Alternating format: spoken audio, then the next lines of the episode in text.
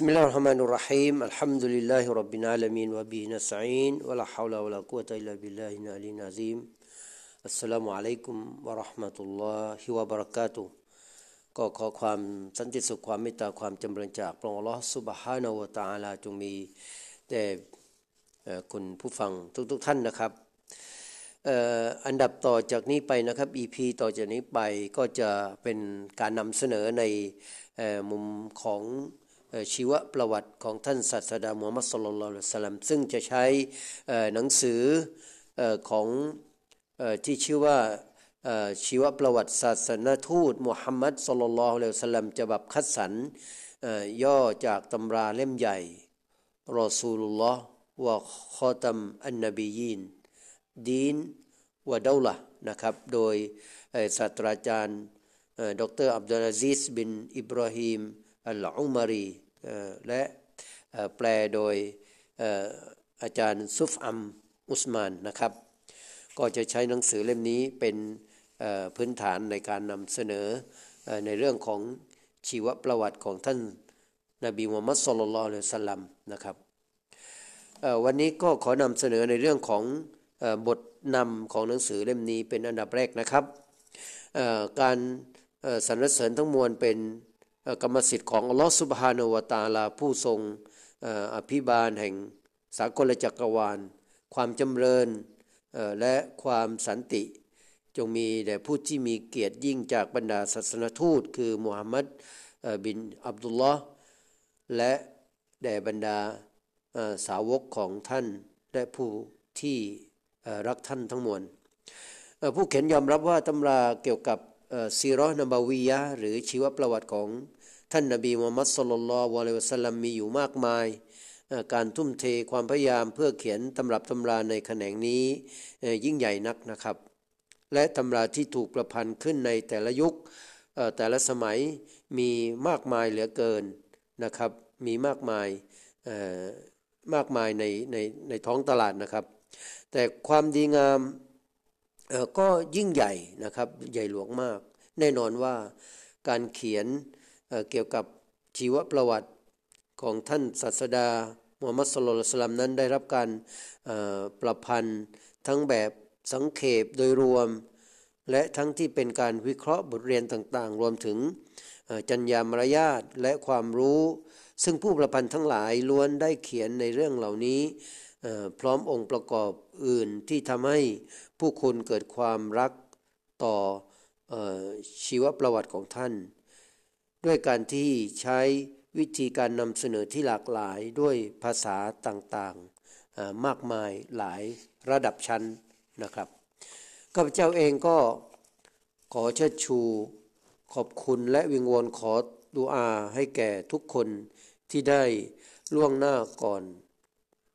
ข้าพเจ้าในการนำเสนอชีวประวัติของท่านศาสดามูฮัมมัดสุลลัลสลัมกระนั้นข้าพเจ้าเองก็ปรารถนาที่จะเป็นคนหนึ่งในหมู่ พวกเขาเพื่อที่จะได้มีที่ยืนใกล้กับท่านศาสดามูฮัมมัดสุลลัลสลัมเสมือนว่าผู้ที่ยืนหลังอิหมามนำละหมาดซึ่งท่านก็คือบรรดา ท่านก็คืออิหมามแห่งบรรดาศาสนทูตทั้งปวง ข้าพเจ้าเห็นว่าการเขียนถึงชีวประวัติของท่านศาสดามูฮัมมัดสุลลัลสลัม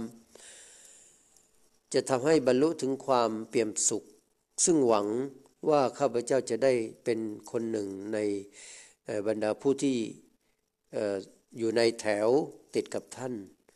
หวังว่าจะได้รับการชฟ้าจากท่าน ได้พบกับท่านและหวังอย่างยิ่งว่าอัลลอฮ์ จะให้สมประสงค์ดังปรารถนานั้นแก่ข้าพเจ้า เมื่อได้อ่านหรือได้เขียนเกี่ยวกับชีวประวัติของท่านศาสดามูฮัมมัดสุลลัลสลัมจะทำให้ท่านรักในทุกอิริยาบถทุกการกระทำของท่าน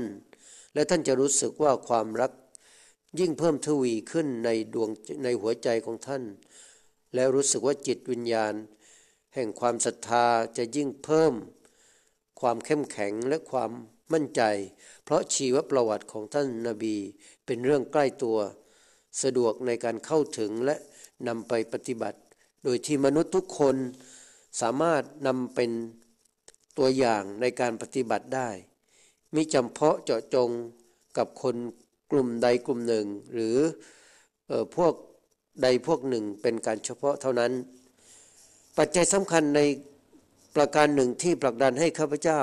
เขียนชีวประวัติของท่านนบีสุลต่านละฮ์อะลัยวะสัลลัมก็คือความรักที่มีต่อท่าน ขอให้ขอใช้ความรักนี้เป็นปัจจัยแห่งการเข้าหา ใกล้ชิดอัลลอฮ์นี่คือเกียรติและศักดิ์ศรีที่ข้าเจ้าภูมิใจ คอยรำลึกปรารถนาและย้ำเตือนตัวเองอยู่เสมอ และข้าพเจ้าหวังว่า ความพยายามนี้จะทำให้ข้าพเจ้าได้ รับความรักจากอัลลอฮ์และรอซูลของพระองค์ เมื่อเดินผ่านไปยังสระน้ำของท่านในวันกิยามะด้วยการอนุมัติของอัลลอฮ์และความเมตตาของพระองค์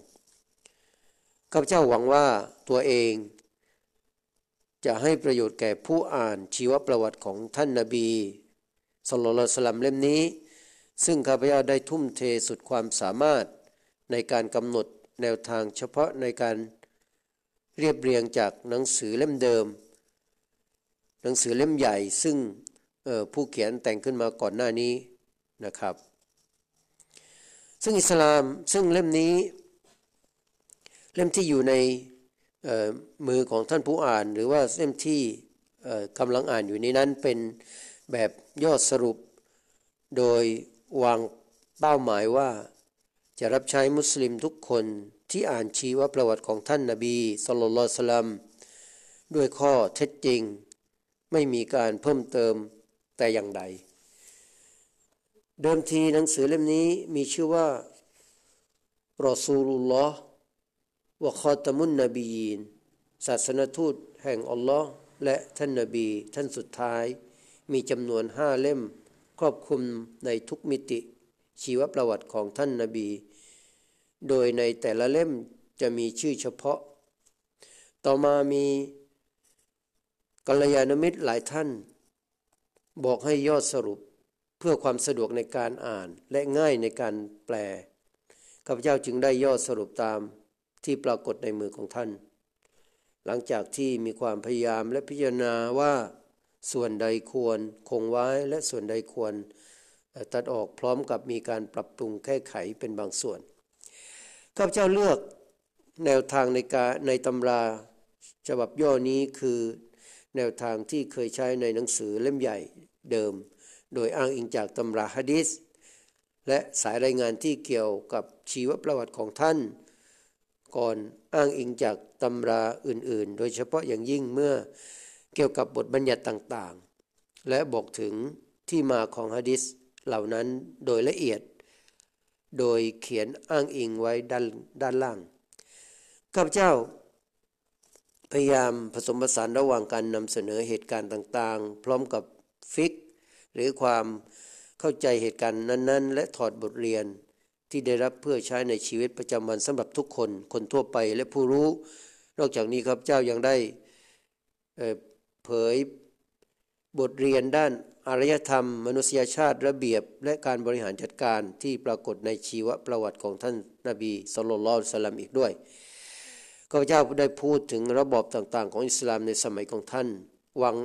การวางรากฐานของท่านนาบีสุลต่านสลัมในการสถาปนารัฐอิสลาม รวมถึงหลักคุณค่าต่างๆสำหรับการพัฒนาและสร้างความเจริญ ซึ่ง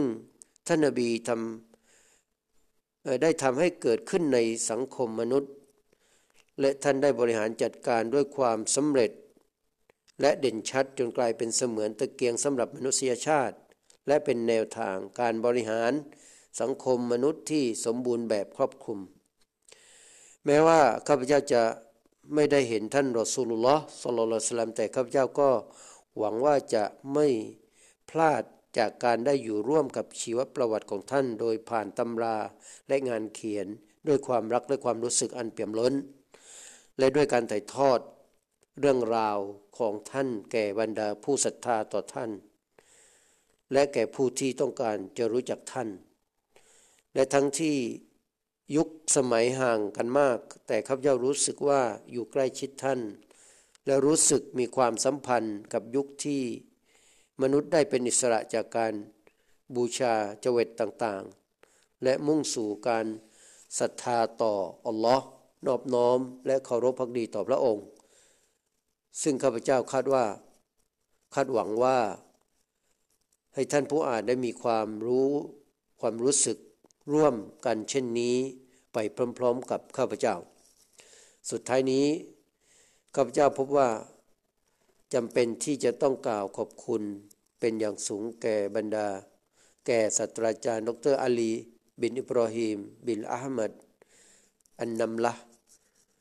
ที่ได้กระตุ้นให้ข้าพเจ้าเขียนหนังสือซีรอนัมบาวียาลิมนี้ เช่นเดียวกับ